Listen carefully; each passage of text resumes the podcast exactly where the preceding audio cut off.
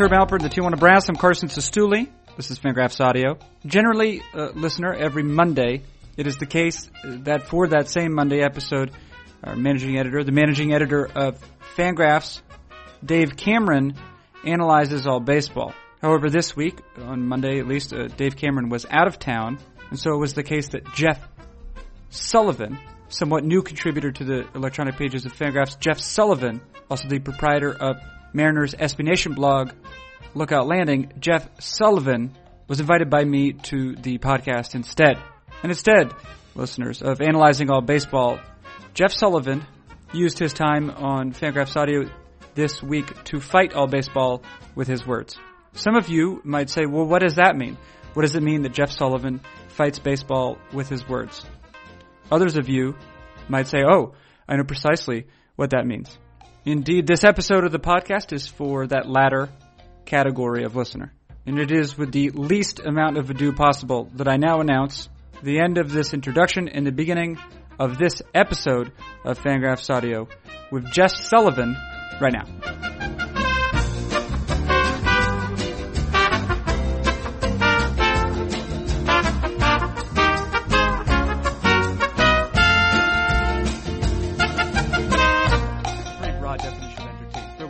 To be engaged with something, right? And this is why we like other things too. For example, I just read a fantastic novel over the the weekend, and this is uh, not something that generally happens. Uh, I mean, I do read novels sometimes, but rarely do I think they're fantastic. This is a book called How I Became a Famous Novelist by Steve Hely, and I think it's great.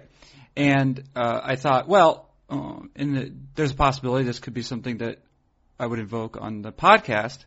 And I thought, is that is this off topic or or is this on topic? Because um, um, some Fangraphs readers, fewer of the podcast listeners, are worried uh, about something that is on topic relative to off topic. This is a made, this is a concern among some people, at least a, a, among a vocal minority, if nothing else. Um, but right, we watch a game or we think about the game to be engaged.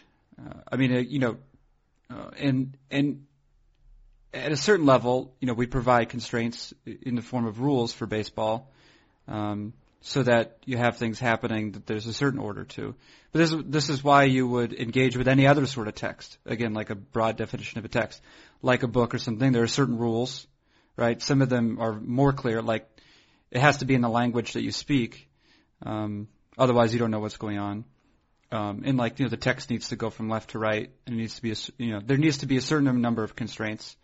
Um, it probably helps if it resembles novels that have come before it um, in some way, uh, and because that way you don't have to, like your mind doesn't have to work about those things, especially if the point of it is to tell a story, etc. Um, but I wonder to what degree, for you, particip- like thinking about or watching baseball is similar to other other things you do in terms of like the sort of the way you think about it or the enjoyment that you derive from it. Well, it's hard, right? Because I spend the majority of my baseball watching because of my my blog is the Seattle Mariners, and uh, I I love to feel engaged when I'm watching the Seattle Mariners, but I so infrequently do because they've they've been so bad for so long that I think that my my primary reason for watching the Mariners for a number of years has been I have to. Mhm. So, but then but then I found out a way that I can write about the Mariners without even really watching much of, of them, and people don't really call me out because nobody's watching the Mariners. So it's it's actually getting dangerous where I could be the the world's most or second most prominent Mariners blogger, and I'll just stop stop watching. But uh, we'll see we'll see how far that goes. I'm really glad the season's almost over, but I can tell you that on the rare occasions that there have been Mariners games that have been exciting or or meaningful in any way, then it's, it's been a lot of fun being engaged. Felix Hernandez throwing his perfect game was uh, a very powerful and incredible moment at a very difficult time in my life. So that kind of was a, a whole day of, of relief and temporary salvation. I can tell you that last year during the playoffs, for example, I had no no dog in the hunt, no horse in the. I had nobody I was rooting for, Cardinals and Rangers, but that was just unbelievable, engaging baseball. I think it's uh. I was going somewhere No, but here's a question. You say you're able to write about them. Um, without, you've figured out a way to write about them without watching them all the time. What is that? Yeah, what is the strategy? It's a, it's it's really simple. So you, I mean, I have access to plenty of numbers, and numbers already tell you a lot, and they can they can suggest different things to to look up. So instead of taking three hours to watch Mariners game, because holy the Mariners take three hours. It took three hours to play Mariners baseball. You'd think at least it would take like two. You think this for it's the like, sake here, of we know it's, it's like look, here's six innings. Just like you're happy. That's that's what you need. It's way easier to throw perfect games this way. But you, you look at the numbers, and then you can you can go over the highlights because MLB.com will have for the average baseball game maybe 10, 12 highlights, or for the average Mariners game maybe three, four highlights, and then you can just watch those videos, and you can get some idea of, of how things happened. You can go through the game day and see, oh, here were a bunch of hits, but the pitch locations were fine, and they were on like ground balls. So you can just kind of get a sense that uh, after a while, you kind of know how a Mariners game went, even if you didn't watch it, because you have watched so many of them. Yeah, Um, it's so I'm curious because you want your writing when you, so when you're writing a, something about the Mariners, you don't want it to be. I imagine that there could be a version, like an alternate reality of Lookout Landing, which, again, which is the SB Nation uh, SB Nation site for which you write the Mariners, uh, the Mariners version of the SB Nation site. Um, there could be a version of it where you are just constantly upset. I assume. Um, because you've been for, you feel like you've been forced to watch three hours of Mariners baseball, and you're responding to that daily. Yeah. Uh, yeah, no, I, I'm very, so, uh, I think world weary is a good way to describe the feeling a lot of the time. Uh, usually come the end of April, I'm, I'm kind of thinking, okay, I could, I could take this season being over. Um, It's all it with takes the for Mariners, not all- with the, it's all it not with the rest of baseball. Oh, yeah. Um 'cause uh, cause the Mariners are just kind of, kind of dreadful. I don't even know if I'm a Mariners fan anymore, or if I'm just a guy who writes about them a lot. But I know that if they ever were good, I would be a fan. But right now, I, I'm watching because I have to, and following closely because I have to, and and that's not really. It doesn't feel like fandom. I, I guess it's different because I get paid for it. Um, Yeah, but the idea But is right. You have to find ways. I mean, you have, at this point, you have to find techniques, um, and it sounds like that's that's what you're doing, to to find. I, I mean, beyond you know what what will frequently appear in daily papers, which is you know um, i i these have varying various amounts of virtue, but like uh, a situation, you know, where you do like a um, like a story, a personal a personal interest story on a on one of the players or you know a younger player with some potential or something like that. But you need to find techniques where the the quality of the narrative, like you're writing about the narrative, and the narrative is the thing you get excited about. The narrative you're constructing. Um, that's the thing about what you're excited. It's not necessarily about the team itself, though. Yeah, no, I mean, I think over time, I haven't done any math on this, but I think my game recaps that I've been writing almost every day have, have become less and less about the actual game action and more and more about whatever the hell narrative I come up with to, to introduce the game. So it usually ends up being, I don't know, five or six or eight hundred words about some general idea, and then, oh, by the way, and there was a game and the Mariners lost 12 to 3, and here's, here's what Blake Beavan did, uh, and here's what John Jaso did. Do you think if you and, wrote for, uh, there's more baseball. you think if you were tasked with writing about a more successful team, that that would that would be different, or do you, I mean because you would you would be more engaged, I guess, or you'd have you know you'd have more hope about the team's successes or chance of Well, it's, succeeding. it's hard to say, right? Because I've been I've been writing about the Mariners since November 2003, and since November 2003, the Mariners have not had a single season when they had a positive run differential. I've never written about a good baseball team. I've written about baseball teams that were like fluking it a little bit. Like the 2007 Mariners won 88 games, missed the playoffs, but they got they were within a month. Uh, and I remember that was that was neat. But the whole time I was like, holy, this isn't for real. Uh, because I was just the, the burden of knowledge, I guess, is what you could say that I couldn't just get sucked in because it was like, oh, this team isn't actually good. Like they have Jarrod Washburn and Miguel Batista, and Felix isn't really that good yet, et cetera. So I I don't know. I can only speculate. I think that writing about a good team would would certainly be a different experience. But on the other hand, what's kind of liberating about the Mariners is that, especially come this time of year, well, football got started. People care about the Seahawks. If I'm going to skip a Mariners game, it's not a big deal. Uh, I can go out and do something else. Uh, and then I like I'll come back and I'll I'll think maybe I should write something for the three people who would be really interested, and then one of them would be like, "This is too long. I don't want to read it." Okay, well, like that's the format on this website. I don't know what you're complaining about. But so Um, one one thing that happens too, right, is that is that apart from the team, is a community can be can be founded, and like if you look around, for example, the different SB Nation blogs, like there's not necessarily a perfect correlation between the quality of a team or how it's run, and then I guess like the strength of um, or or how the team plays, I should you know how well they do, and, and the strength of the community uh, surrounding it, like- in the writing community. For example, as you note, the Mariners have really not been that very good uh, over the last nine, ten years, uh, and yet the Lookout Landing community is rather strong. Um, whereas, for example, uh, the Diamondbacks, um, and this is not to, to to to pick on any of Diamondback specific blogs, but they don't really have a particularly engaged fan base, I think. And the Diamondbacks have been good sometimes over that uh, that same stretch, uh, but the sort of commitment from uh, from the fans generally, and maybe the readership specifically of um, Diamondback specific blogs, is not as um, they, they, there's less engagement, I guess. So you also have Yeah. like simultaneous to the team, you have like this construction of of a community that is only I don't know, you know, it it's only partly related to the success of the team.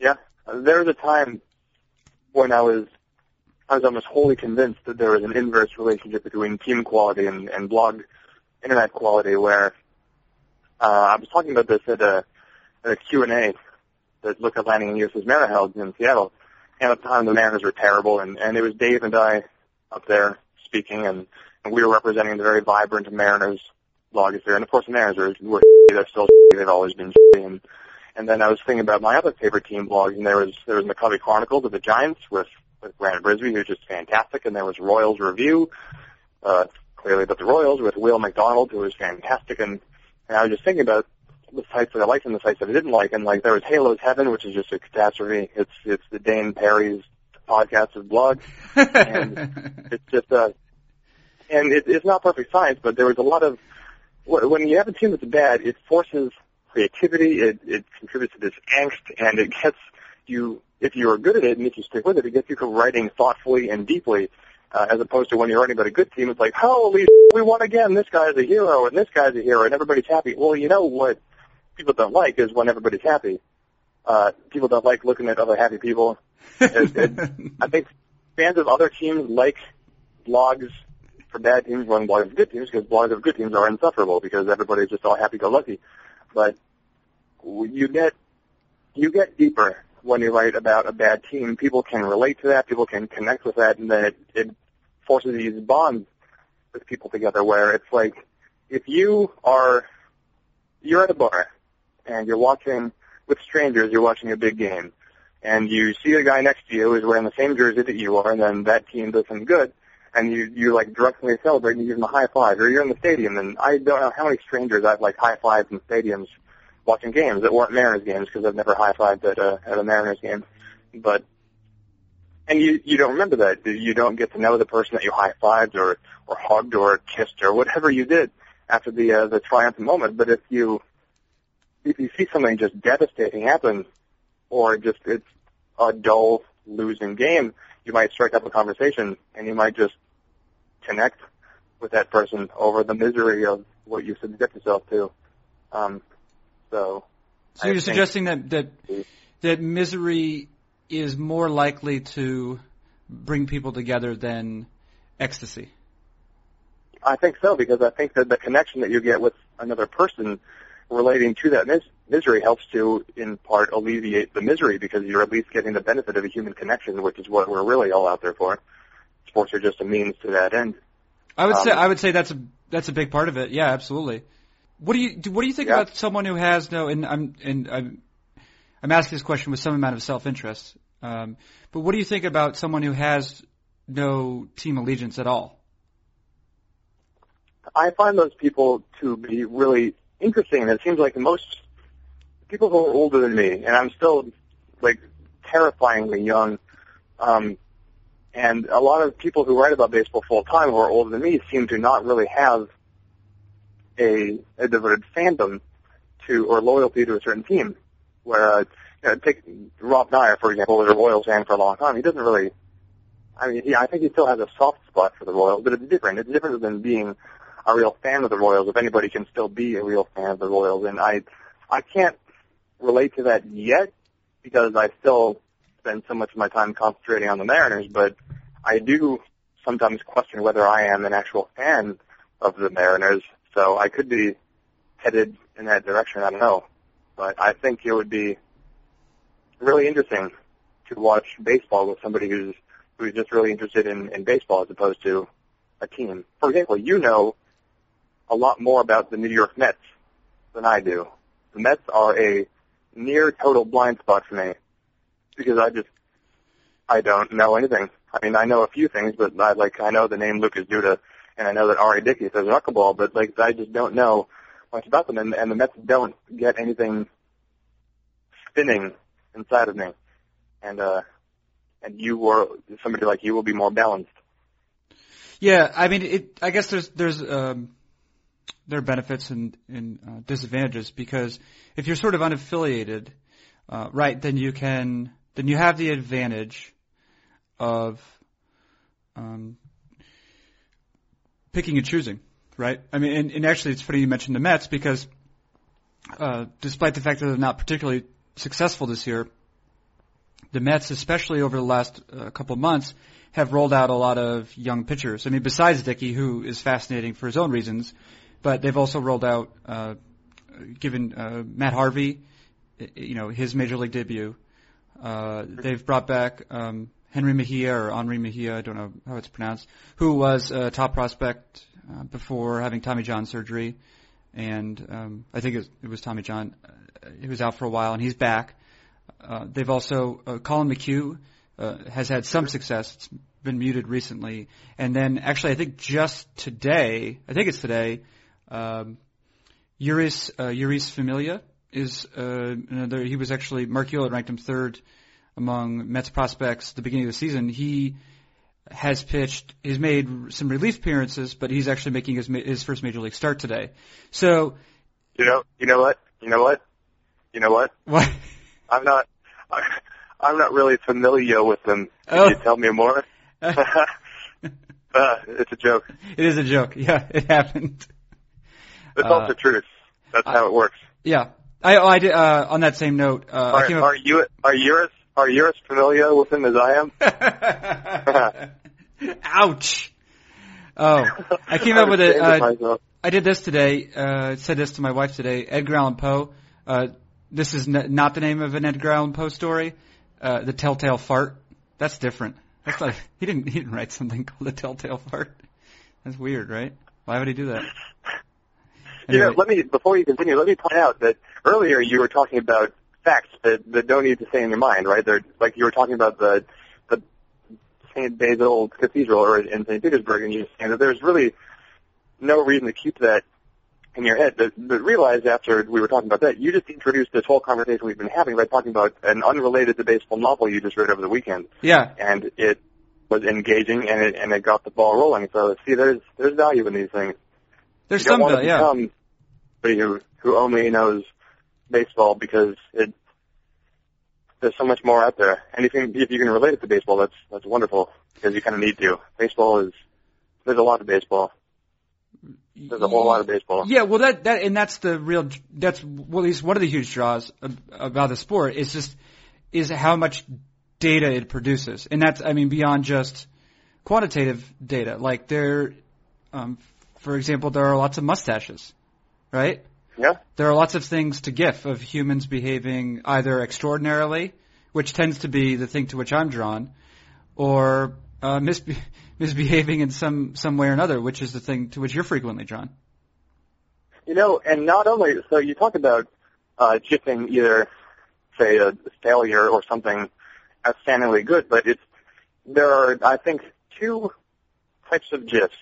And this is a very simple concept really, but you can gif what is extraordinary, which is that which is unordinary, or you can gif what is very ordinary. And I think my favorite GIF I made all of last season was Mariners are playing the Royals in Kansas City. This is like the middle of July or August, and it was like Jason Vargas pitching to some whatever, and in between pitches, a bag of trash just very slowly blew through the batter's box, just right across the screen, and there was no pitch throw, no action. It was just this bag of trash as the Mariners played the Royals. Now, but this is the most ordinary thing that is so profound in this moment.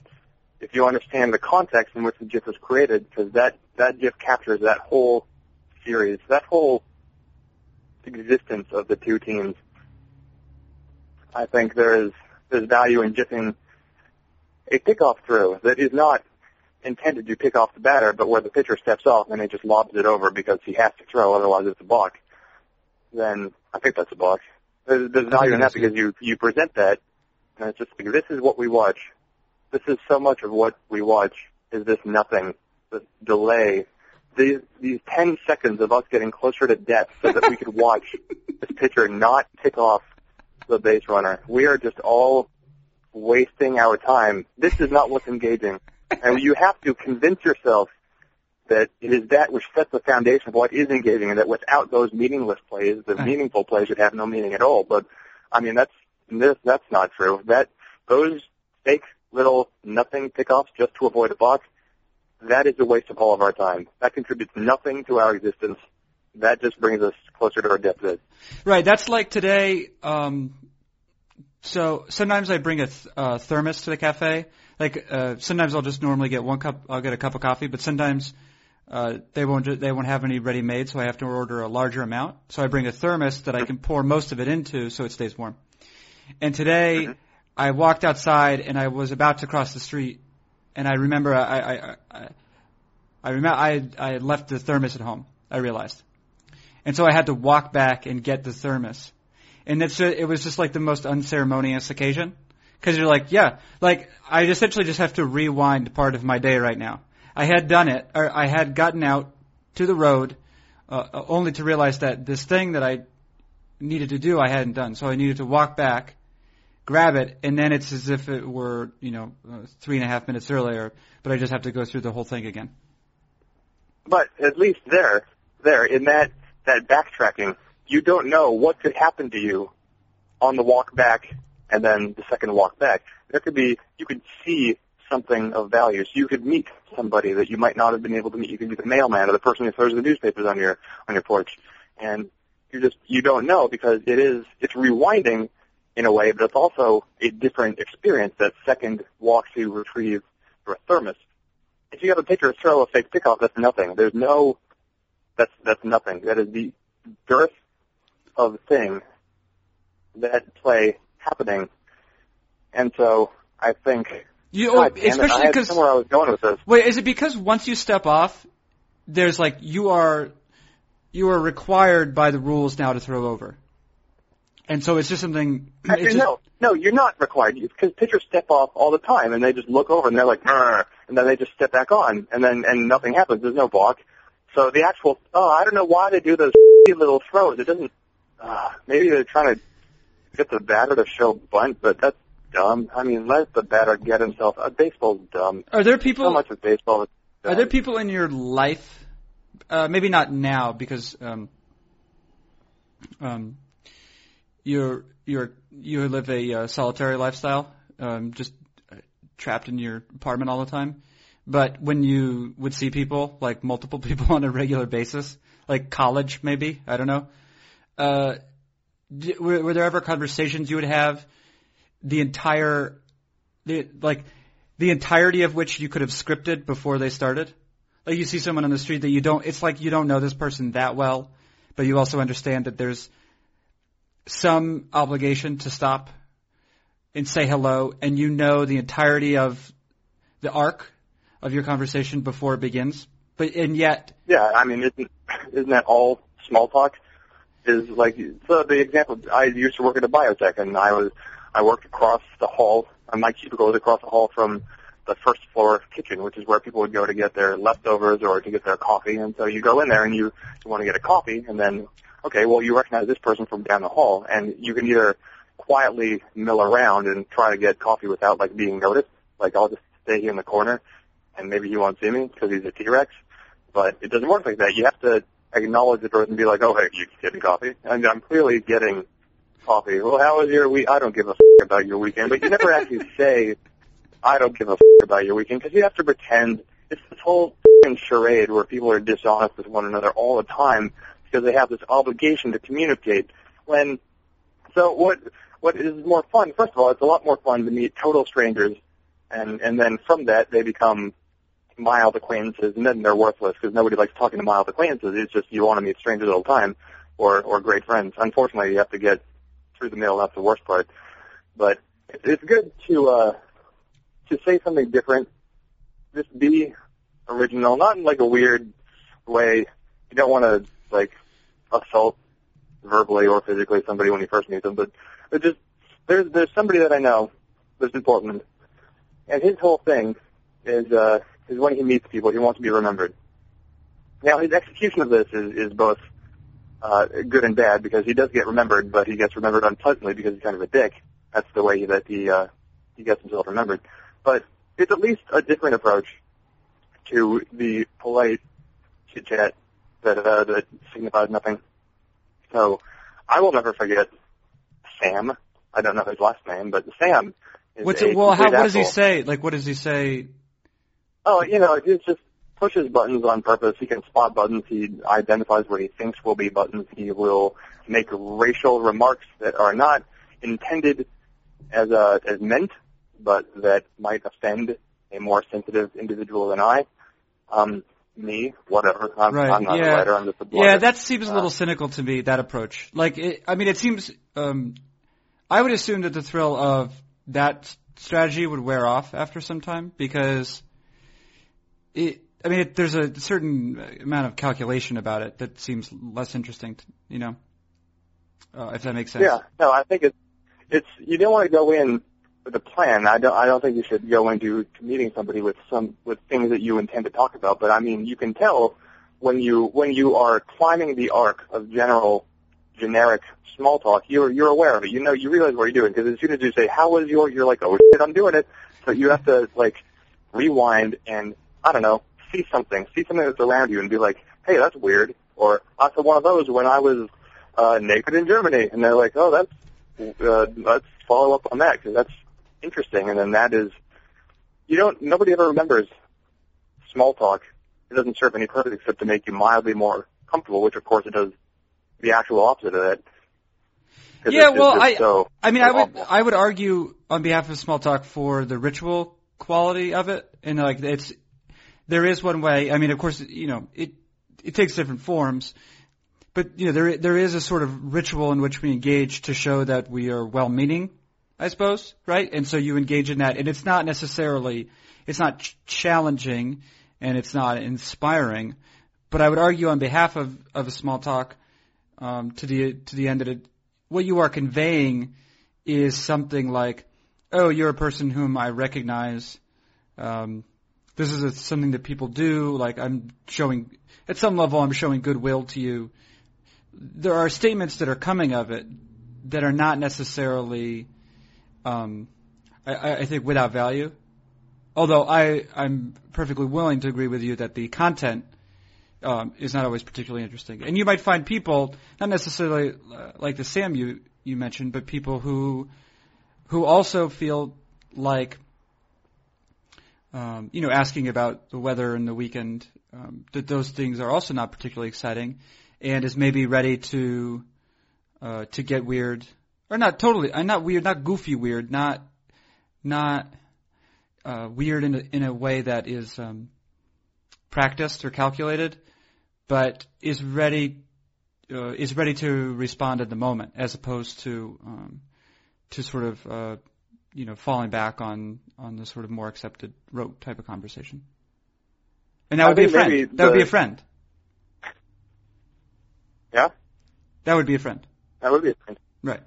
Um, uh, you know, and, and if you want, if you see somebody, you bump into somebody and you get a coffee, instead of saying, "Hey, how about this weather?" You know what you could say is, "You know what? I hate weather," and then they're like, "Whoa, this is That's a new twist on That's an angry, though. technique." So this man is really anti all climate, and that is like, what do you want? A vacuum? And it's like, no, I don't want a vacuum. I don't want to die. I, you shouldn't say it like this because this just sounds like a, a, a retarded person. No, this is Weird, angry though. But see, the way that um, another way you could say it, in which I would argue is more positive, celebratory, is you say, "I love this weather all around me. I love this weather so hard. This weather." This weather gets me hard. no, I don't, I'm not going to say Is that. But you could say, "This is this weather. This is beautiful weather. I want to. I want to take. I mean, to steal a line from Tracy Morgan, I apologize, but I want to take this weather uh, behind the bleachers and get it pregnant." That'd yeah, be- like I've never considered, I've never considered before, but I would sneak up on this Whoa, weather whoa, in an this this portion of the transmission has has been lost. But uh, see, right here, this is this is casual small talk, but Yeah. it's about it's meta small talk about small talk, and this is a lot more interesting and engaging. Granted, it takes up a lot more time. One of the, one of the advantages of small talk is that at any point you can just discontinue and be like, well, all right, see you next time. yeah, see and you then next time. Yeah, and you're done. You can get back to what you're doing. yeah, This is a little more like I couldn't just hang up on you now and be like, all right, I'll I'll talk to you another time because we're in the middle of something now. yeah. So No, right. uh, that makes it more difficult. yeah, uh, yeah. So, um, I I would argue that the But oh no, hold on, I'm interrupting you now because I just remembered something. You were I'm sorry, but you Yeah. were talking about the ritual of of expressing that you you recognize and acknowledge this other person that you that you've seen before, Yeah. which, with whom you engage in small talk, and it does have meaning there. But then you could argue conversely that you shouldn't need to uh, demonstrate that you are well-meaning. People should assume that you are well-meaning unless you demonstrate that you are not, which I don't think that being silent does. And you could also argue that it is a sign of disrespect to engage somebody that you recognize in something as trivial as generic small talk when you could have something slightly more meaningful that requires maybe a little more engagement of your own, uh, a little more brain activity, a little more thought. Well, it's going to depend on the audience. There are you care. people. It's going to depend on the context, right? There are people who want, like, I think, uh, for example, my dad, whom I love, I think that when he talks to people, I think that he uh, would prefer the sort of small talk. You know, maybe oh, like how's your how's your family, et cetera, et cetera. And I think he prefers that, and I think that he likes engaging in that ritual. That might be different than the sort that Jeff Sullivan would like to. I mean, there's a question of context, I'd say. I guess. I'd say if you put Yeah, I don't really talk to a whole lot of your dads. you wouldn't find any reason to. Uh, listen, I did want to ask you one thing um, that seems uh, remarkably trivial at this moment, but I was curious about it because I know for a fact, uh, and I'll let you divulge as much of it as you want, but I think you went to you went to college in Connecticut. hmm That's true. Yes. Do you want me to? Do you, are you going to say the name of it, or should we just keep it mysterious? Oh, I, did, I didn't know where you were going with this. I went to Trinity College in Hartford, Connecticut. You went to Trinity College in, in Hartford, Connecticut, which is a good school, and which, as we note, is in uh, is in New England. Um, another thing that's in New England is a lot of Irish people, um, certainly in the Boston area, and a lot of people with the last name Sullivan, um, like you have. Yeah. And the thing that happens to most of these people, or at least many of these people uh, in New England, especially in the Boston area, uh, and I imagine there were a number of people at Trinity from the Boston area. Is that a fact? Yes, it Yeah. was it was directly in between Red Sox Nation and and Yankees Whatever. na- Nation. Nation, Yankees. Empire. The Yeah. Empire. The Empire, right? Uh, I bet. Uh, so, a thing that happens in Boston and the Bo- and surroundings is that people who are named Sullivan are referred to as Sully with some frequency. And I was curious, Jeff, if anyone ever referred to you as Sully. A lot of adults have over time referred to me as Sully. A lot of teachers or adult authority figures will say Sully. Uh, my nickname in high school when I was not in New England was was Soul Man. I don't know why, but I Soul- think somebody heard Soul the or song Soul? Soul Man. Soul Man. Well, so there's there's a song, right? The, He's a soul man. Yeah. Da, da, da, Something da, da. like- yeah, yeah, that one. like that. And so somebody heard that and they're like, yeah, that kind of sounds like part of your name. And then there's like, okay, well that sucks because we're all stupid. Yeah. And realistically, that's just one person or maybe two or three people had that nickname for me. But it's the only nickname I had from that, so I'm going to go with Soul Man. Oh, you don't and- want that one. You don't want that other one you said. No, no, you don't want you don't want that's really in, in any you don't want it literally or or figuratively. Right. Um, Oh, actually, but in- literally in would be much you know, worse. most- That's much Yeah, worse. uh, I mean, would you would you get used to it? Like, do you are you accustomed to your such that like you don't understand what's so repulsive about kissing somebody else because they're like, "Whoa, that's lips," and you're like, "But it's." I mean, I'm. It's fine. I don't know. That I um, guess there's. I wouldn't want that ever. I think it's designed to be awful so that you stay away from it. I mean, it's designed to to be to create na- feelings of nausea, etc. Um, How do you how do you retain the structural integrity of, of, of lips? I mean, it's this isn't in in college. You know, most people would refer to me as as Jeff Yeah. or uh, Hey. yeah. Jeff would be a common uh, beckoning of, uh, of of wishing to initiate contact or just acknowledgement. is like, oh, hey, Jeff. It was Yeah. never like, hey, Sully, except for like, I don't know, occasionally. Um, Like a party, a party maybe. uh, it- it- usually at a party, you can't really, you just kind of have to gesture, like it's parties allowed. Like, yeah, look over here. You make eye contact, and then that is, that's what. In, in a party, everybody has the same name, basically, is what I'm getting at. Where it's like, okay, you come over here, you individual. Let us continue to interact elsewhere, where we can acknowledge each other's names, or not, depending. Um, uh, another point I wanted to make. So uh, we've established this, uh, but an- another point I wanted to make.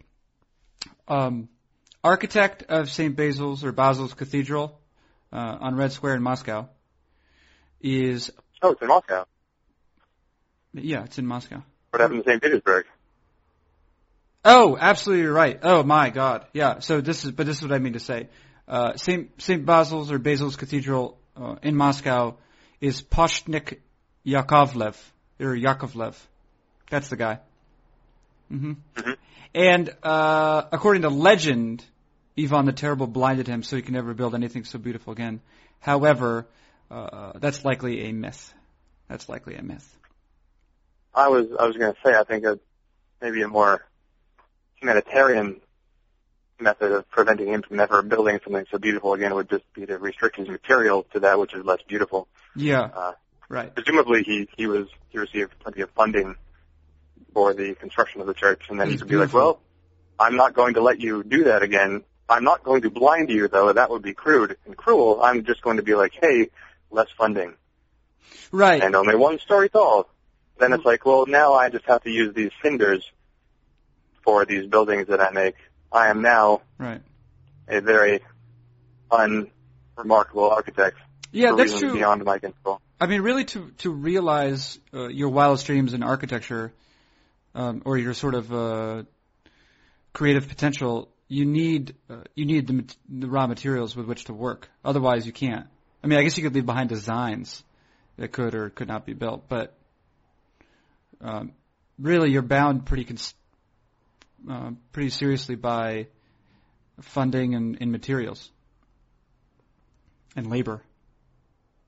Yeah, and I mean, there's, there's clearly room for creativity where you can turn worse raw materials into more breathtaking raw materials via some sort of processing or, or shaping. But I mean, you are still limited. Not no matter what your parents once told you, everything is not possible. Plenty of things, uncountable things, are not possible. Right. Um, including, but not limited to, turning only cinders into a beautiful building on par with St. Basil's Cathedral. So how about that Mike Napoli, huh? Yeah, no, he was pretty good against one team, I mean, really good against that one team, though. and also he was he was he was better against the Red Sox this year. There was nobody. They kind of ruined the narrative, right? To be like, oh yeah, Napoli was awesome against the Angels and more awesome against the Red Sox, for whom he should have no particular uh, animosity uh, over his career. It's, it's interesting. I was looking at this. He's he's been the best of all teams, like against whom he's racked up a decent sample size. He's been the best against the Angels, the Red Sox, and the Yankees, which is like one hell of a trifecta of teams to dominate. And he's been just terrible against the White Sox, Which when hmm. you you get into the deep enough, you're like, oh, that's because this is meaningless. This is noise. I am looking for nothing at all, which as I was writing that article, the whole time I was thinking, this is nothing, this is nothing, I have no idea what to write about. So I just had to kind of get through it because so much of what we talk about ends up being nothing, and we're like, maybe this will be something, but then it's nothing, and it's just something at a time. Uh, like, I don't know if Cameron Maybin is suddenly good because he changed his little leg list, but it's like, well, I mean, it's a possibility, so let's entertain this possibility until by the time it's demonstrably untrue, we can move on to the next possibility of like, oh, Chris Denorfia might be more worth 1.5 wins instead of 0.5. Oh, wow, that's really sort of interesting. And then it's like you go with that until it's like, well, Cameron Maybin is using a lighter bat. And then it's just this whole like game of really uninteresting pong I guess, between ideas. But so much of what we, myself included, write about is the possibility of something being real. And almost always it is either not real or it is less significant than it appeared at the time because of course at the time that you write about something you are selectively interpreting recent data such that if somebody makes a change and then you notice that he's been really good for three games since making a change, you'll write about it then. But of course, just the fact that he's been really good for those three games suggests that he will become less exceptional with his performance going forward, and then it all, etc. This is this is depressing because I still need to write about this thing today. The uh, yeah, that's fair. But you could also write about. Well, let's see. I had an idea that almost made sense. You um, you're writing about things that may or may not be true, but oh, but it's definitely the case, right? That Mike Napoli did play very well against the Angels. This is indisputable. Right. It is. It is indisputable, inarguable that Mike Napoli was just fantastic against the Angels. What? Uh, well, when I mean, he hit like 442. His batting average on balls in play was 500, but of course he also didn't hit many balls in play because he was just hitting dingers all the time.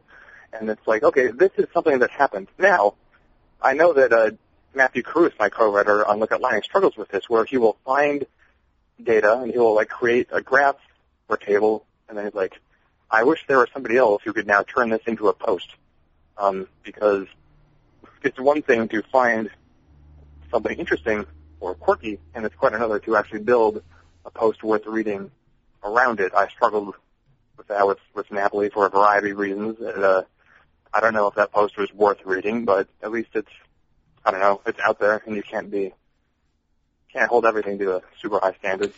No, I mean if you're uh, producing if you're producing as much content as you do, Sullivan, it's uh not all going to be winners. Yeah, no, I mean no, I, but there's uh, there's, there's value there's value in just in just doing it. You did it.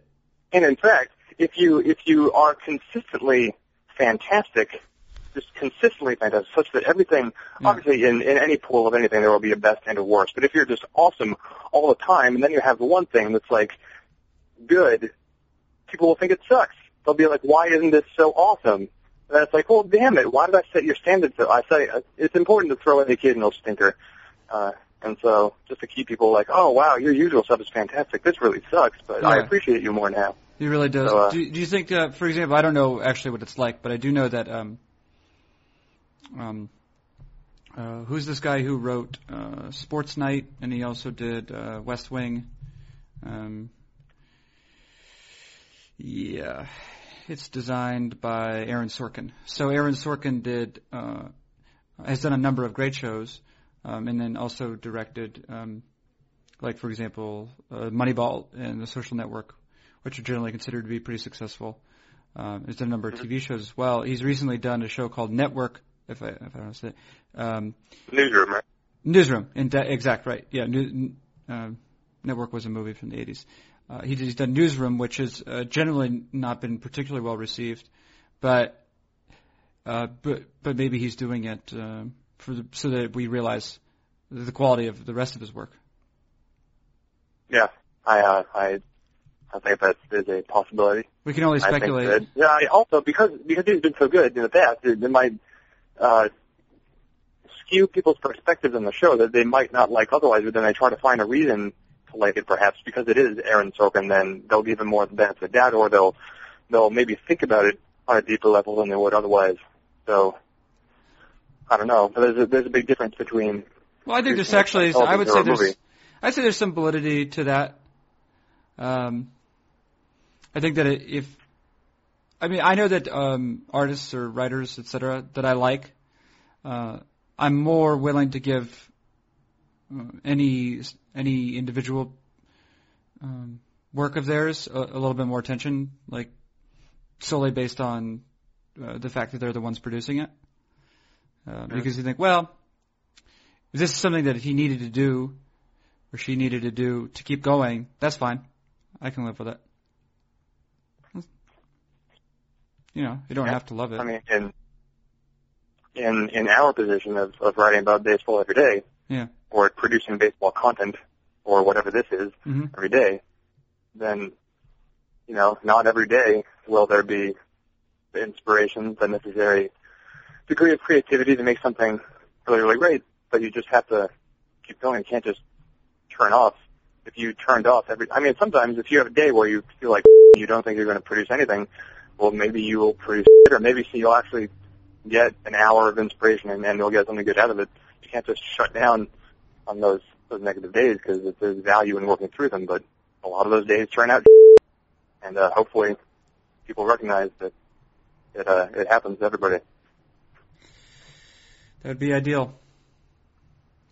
That'd be ideal. That, your tone right there, your tone right there. You're about to say, "This podcast is over." Yeah. Not in those words, but in similar words. Yeah, you could That tell. is a very conclusive tone. I Well- don't even know you as a person, but I can read your manners and the way that You you, talk. it. Yeah, I, I nailed it. So now what I'm going to do is I'm just going to keep talking so I can't actually end the podcast because, as we talked about before, we're now engaged in a conversation such that you can't just walk away Yeah. like you could in small talk. You can't just say, "Okay, next time." Well, So, what I uh, was doing. I really this this weather this weather is just so beautiful. Well, and, what I uh, was doing, if I could tell you, I uh, could, I was forced to summarize Please go ahead. the fact that so my wife said maybe we're going to go to the gym at 4:15 Central Time. It's about 3 p.m. now Central Time. I thought, God, I'm going to have to. I got to edit Mike Newman's piece on first baseman because you know Dave Cameron's not around today. I got to do Newman. I got to maybe do a NotGraphs post before I get out of here, and I got to edit this post on which Sullivan has been cursing not like not like a sailor, but like a sailor who's recently been fired for how much he's been cursing. And I got to edit out. I got to edit out all those curse words because this is a family program, not like not a great family, you know, not not a family that's working really well, a family that has its problems. Maybe a family of New Yorkers or nor- or people from northern New Jersey who are stuck in traffic, you know. Or it's, just, it's a it's a family with with two kids and a husband and a wife. But the husband and wife are just so wrapped up in their own work that they have so little to give yeah, when they're home Right. that it's not it's not a family that is intentionally unloving. It's just a family that is exhausted from all of the caring that it has to do all of the other time, and they just have lost sight of their priorities. right. Well, maybe you know Parents, it's, it's the kids are hard. Uh, do I even need to remind you about this difficult economy, Sullivan? We, uh, y- you know, Dude, I am just I am flying on Fangraphs money right now. So you're like difficult economy, and I'm like, look at all the windows in my brand new apartment. you have a lot of windows. I have like so many windows. What part of town do you live in now? The uh, the the northwest. Oh, interesting. Wow, Yeah, very, very mature of you. it is. It is effing bomb. Like how, like how here northwest in over the, there? in the Are we, N dub.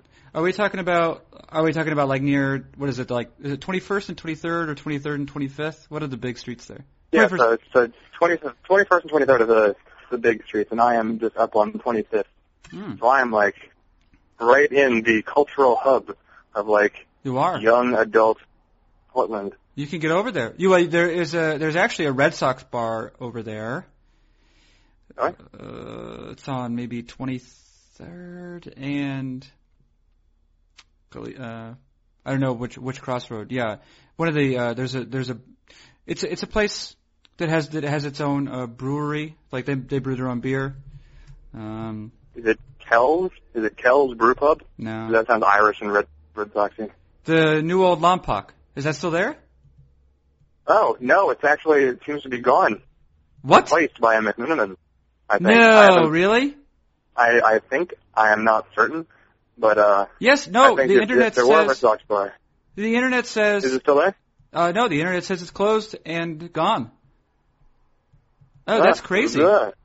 What happened? Yeah, well, you know what? The Red Sox have been terrible, so they're like, nope, no more. Yeah. We're just gonna, we can't deal with the Bobby Valentine era. We're just gonna not be a business anymore. Yeah. Which is too bad because I wanted to go over there and be like, hey, what do you think about Zach Stewart? And then they would have been like, F- you. And then I'm like, huh, by saying that, I just made Carson do another edit. That's yeah, you funny. did. Uh, yeah, it looks like maybe um, I don't know another space they're going to open somewhere, but that one's done. Yeah, no, there's a there's a few of them I think around the city. There's one in my old neighborhood, but now now it's now it's Carson and I talking about Portland, and people are like, I can't Yeah. believe I've dedicated an hour to this. Do you know what I've actually just decided since uh, since we've even extended this conversation a little bit more? I just decided, you know what? Maybe this is one of those that I that I edit after I go to the gym. That's what happens.